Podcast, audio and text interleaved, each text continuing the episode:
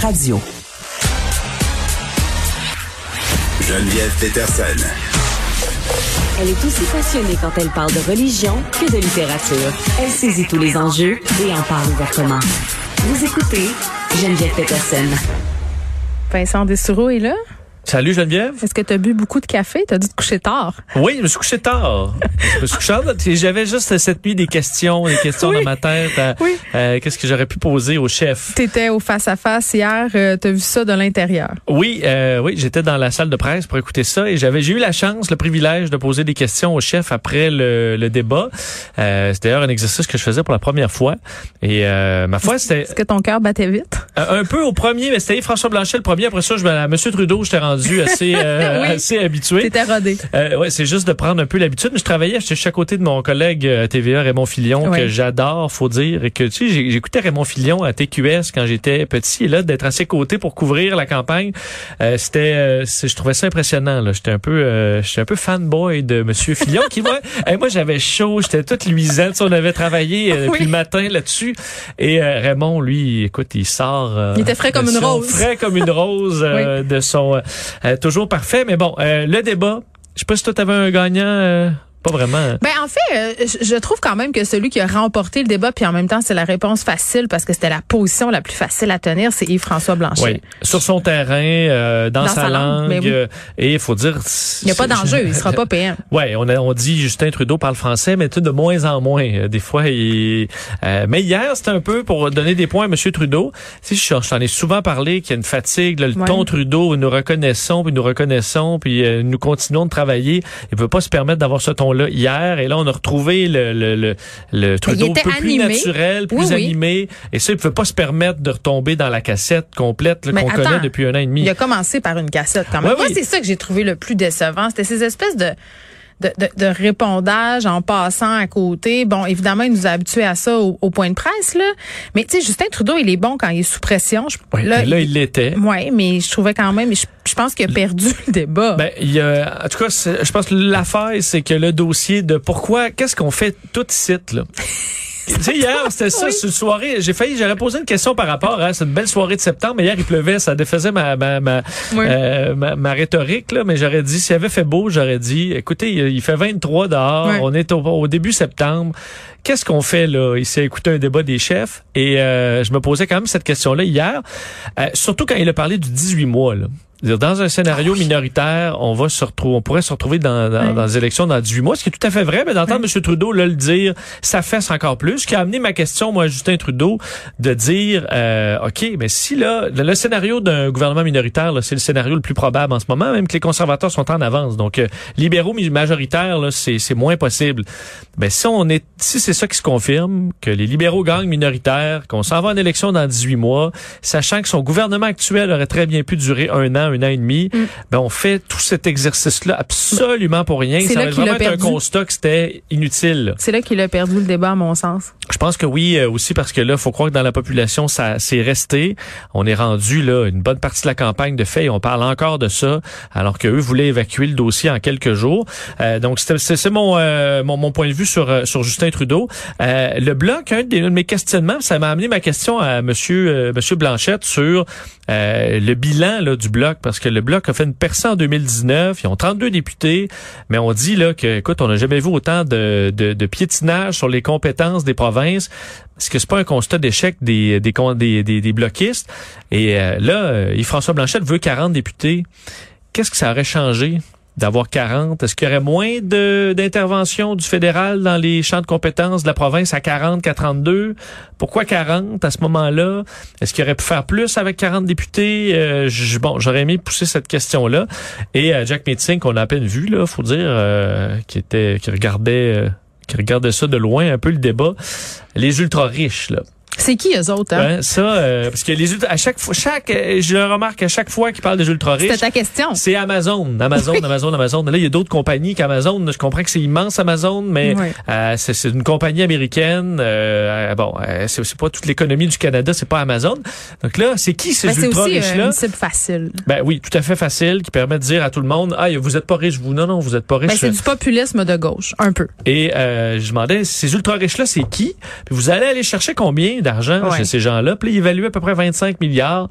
Mais on n'est pas à 25. Même si tu Je pense que ça fera pas une très grande différence. ben, on veut dire juste les libéraux vont en dépenser 80 de plus sur les centaines de milliards et euh, les, le NPD veut augmenter Mm. ça encore plus. Donc 25 milliards dans tout ça, c'est pas grand-chose, il y a un manque à gagner. Et Renault O'Toole euh, avait des plans, beaucoup de plans, des, des plans pour toutes les sphères et pour toutes les familles, Vincent, chacune d'entre elles. Oui, il y a beaucoup de plans. Et moi, mais il y avait un plan qui avait pas prévu, c'est répondre à la saudite question sur les garderies. Puis là, tu dis, Erin O'Toole a évité tellement de pièges sur l'avortement, sur, sur plein d'autres Mais dossiers. même sur le on- système de santé, là, même que Justin a eu l'air un peu trop euh, intense, là, il arrêtait pas de le talonner là-dessus. Pierre Bruno était obligé de le remettre à sa place deux, trois fois parce qu'il laissait pas parler Renault Oui. sur la question des euh, du système privé versus le système public. Euh, mais tu sais, il était capable d'esquiver beaucoup de choses. Puis là, tu dis, il le reçoit en plein front, là, ça, la question, allez-vous payer ou allez-vous respecter l'entente sur les C'est pas garderies? comme si tous les commentateurs politiques avaient pas vu venir la question. Ben fait que non, j'imagine que son équipe aussi, vu, là. vu venir. Richard. Martel, avant le, la, Son le débat, écoute, Ouais. on a, écoute, complètement, euh, c'est vraiment euh, fourvoyé sur cette question-là aussi. Un homme d'hockey, hein, M. Martel. Donc, euh, à quel point l'affaire que tu dis, c'est sûr qu'ils vont me qu'ils vont me poser cette question-là, puis ils vont me dire c'est simple, là, oui ou non. Oui. Ben, faut que tu trouves une autre réponse que ben là, je peux pas vous répondre par oui ou par non. Euh, donc ça, ça a été une faiblesse parce que il- c'était son moment là à Renault Tool de dire ah, je suis là pour vrai, je suis bon pour vrai. Mais est-ce qu'il a fait des points? réussi, Je pense qu'il a prouvé qu'il était premier oui, peut-être solidifier un peu d'appui, Ouais. mais euh, j'ai hâte de voir les prochains sondages. Euh, moi, je suis même pas convaincu qu'il sera, euh, que Mm. ce sera une nouvelle lancée où que les gens sont tombés en amour avec, une, avec, euh, j'allais dire encore Andrew Scheer, avec Erin O'Toole. Est-ce que le débat était plus intéressant à suivre en vrai ou sur Twitter? Parce que ça brassait là sur les médias sociaux. C'était enlevant hier Oui, il faut là. toujours suivre ça avec Oui. deux écrans, là, donc Oui. l'écran de télé et le, le téléphone, parce que oui, ça commente, puis tu vois des gens, tu sais, ok, lui, il travaille-tu pour un parti, ouais, lui, il est Oui. pour un, puis là, ça se, dé- ça se déchire la chemise. La semaine prochaine, ce sera les débats, donc français et anglais à Radio-Canada, mais bien hâte de voir les premiers sondages légers après ça. On va revenir euh, sur ce texte que vient de publier Christian Dubé sur ses plateformes euh, sur l'immunité collective finalement. Ouais, et là, euh, tu sais, c'est vendredi après-midi, j'aimerais ça avoir juste des rayons de soleil, mais c'est pas vraiment ça que Christian Dubé nous offre tantôt. Mais si tu la stratégie, c'est vendredi, ça va passer dans le beurre. je le sais pas. Parce qu'on dirait que c'est important comme annonce quand Ouais, même. C'est rare que Christian Dubé, là, il a pris le temps de vous, de vous écrire une lettre. Mais c'est à la vous, stratégie les Legault, Québécois. il fait ça souvent, François. Ouais, il vous écrit une Legault. lettre là, concernant la situation sanitaire et c'est pas nécessairement des bonnes nouvelles parce que ce que, ce que le centre de ce message là, c'est arrêter de penser qu'il va y avoir une fin, arrêter de chercher la fin de la pandémie. Hum. Il c'est pas à l'horizon. Mais c'est le fun. Je disais hier qu'on vivait la fin du monde sous fond de boule disco à cause du retour d'Abba. Ben, c'est que là je vois le mot année entre autres pour la première Année. fois. Ben, Parce qu'il dit, euh, d'ailleurs, ça s'intitule Vivre avec le virus? Et là, il dit, je me suis levé euh, hier matin avant l'aube, préoccupé. J'ai pensé à vous, les Québécois et les Québécoises, et comment je vais devoir vous expliquer la situation dans laquelle on se trouve. Ah, Ça part pas bien. Euh, comme des parents qui vont dire à leur enfant qu'ils vont se séparer. Ben, là. c'est super. On va tout, tout boire le coulet d'empoisonné. Euh, ben là, il nous, il, nous, il nous explique que la vaccination va bien, euh, on a confiance de garder nos écoles ouvertes, Mm. nos commerces et tout ça. Mais Mais que le mois de septembre inquiète à cause de la rentrée et tout ça. que 750 cas Ben aujourd'hui. oui, l'INES fait des prévisions euh, bon, qui sont rassurantes pour les trois prochaines semaines, plus inquiétantes pour la suite. Ah. Et là arrive le, le crunch, là, où il dit, mais qu'est-ce qui nous attend dans un horizon plus lointain? on va au Costco vite. On pensait il y a quelque temps que ce serait possible d'atteindre l'immunité collective avec la vaccination, mais les mutations du virus repoussent toujours plus loin cet espoir. Euh, le virus a de grandes chances de muter sous la forme de variants qui nous poseront des défis constants dans les mois et peut-être même les années à venir. Au lieu de chercher la date où tout ça va se terminer, on va devoir apprendre à vivre avec le virus. Bon. On va devoir accepter un certain nombre de cas, un certain nombre d'hospitalisations si on veut retrouver une vie Un normale. certain nombre de morts, c'est la partie qui manque dans Ouais, sa phrase. Ben oui, mais euh, en fait, il dit on va pendant ce temps-là consolider le système de santé. On est ambitieux mais réaliste. Il demande aux gens de garder le moral à travers tout ça, mais c'est quand même et en même temps c'est un point qui mérite d'être fait parce qu'on leur reproche souvent euh, autant à M. Arruda qu'au gouvernement de dire pourquoi vous repoussez toujours les buts, les buts, les buts? Il y en a pas de buts. Ben, on leur reproche ça, puis on leur reproche aussi le fait de nous avoir vendu un retour à la normale. Oui, ben, tout à fait. Je pense qu'à un moment donné, on sait peut-être ce qu'on avait besoin d'entendre. Ben, je pense qu'on s'en doutait un peu, Vincent. Mettons, Ben, que, mettons que t'as écouté une coupe de films d'épidémie, là. Ouais, moi j'étais très confiant qu'à l'automne, on allait reprendre avec la vaccination euh, vraiment un semblant de vie normale. On est à semblant de Mais attends, je pense qu'il faut relativiser un peu ici, là. Dans le sens où la vaccination, tu sais, je parlais avec Gaston Dessert tantôt, ça va bien. Échappe pas ton crayon. Excuse-moi, je suis trop emballé. oui.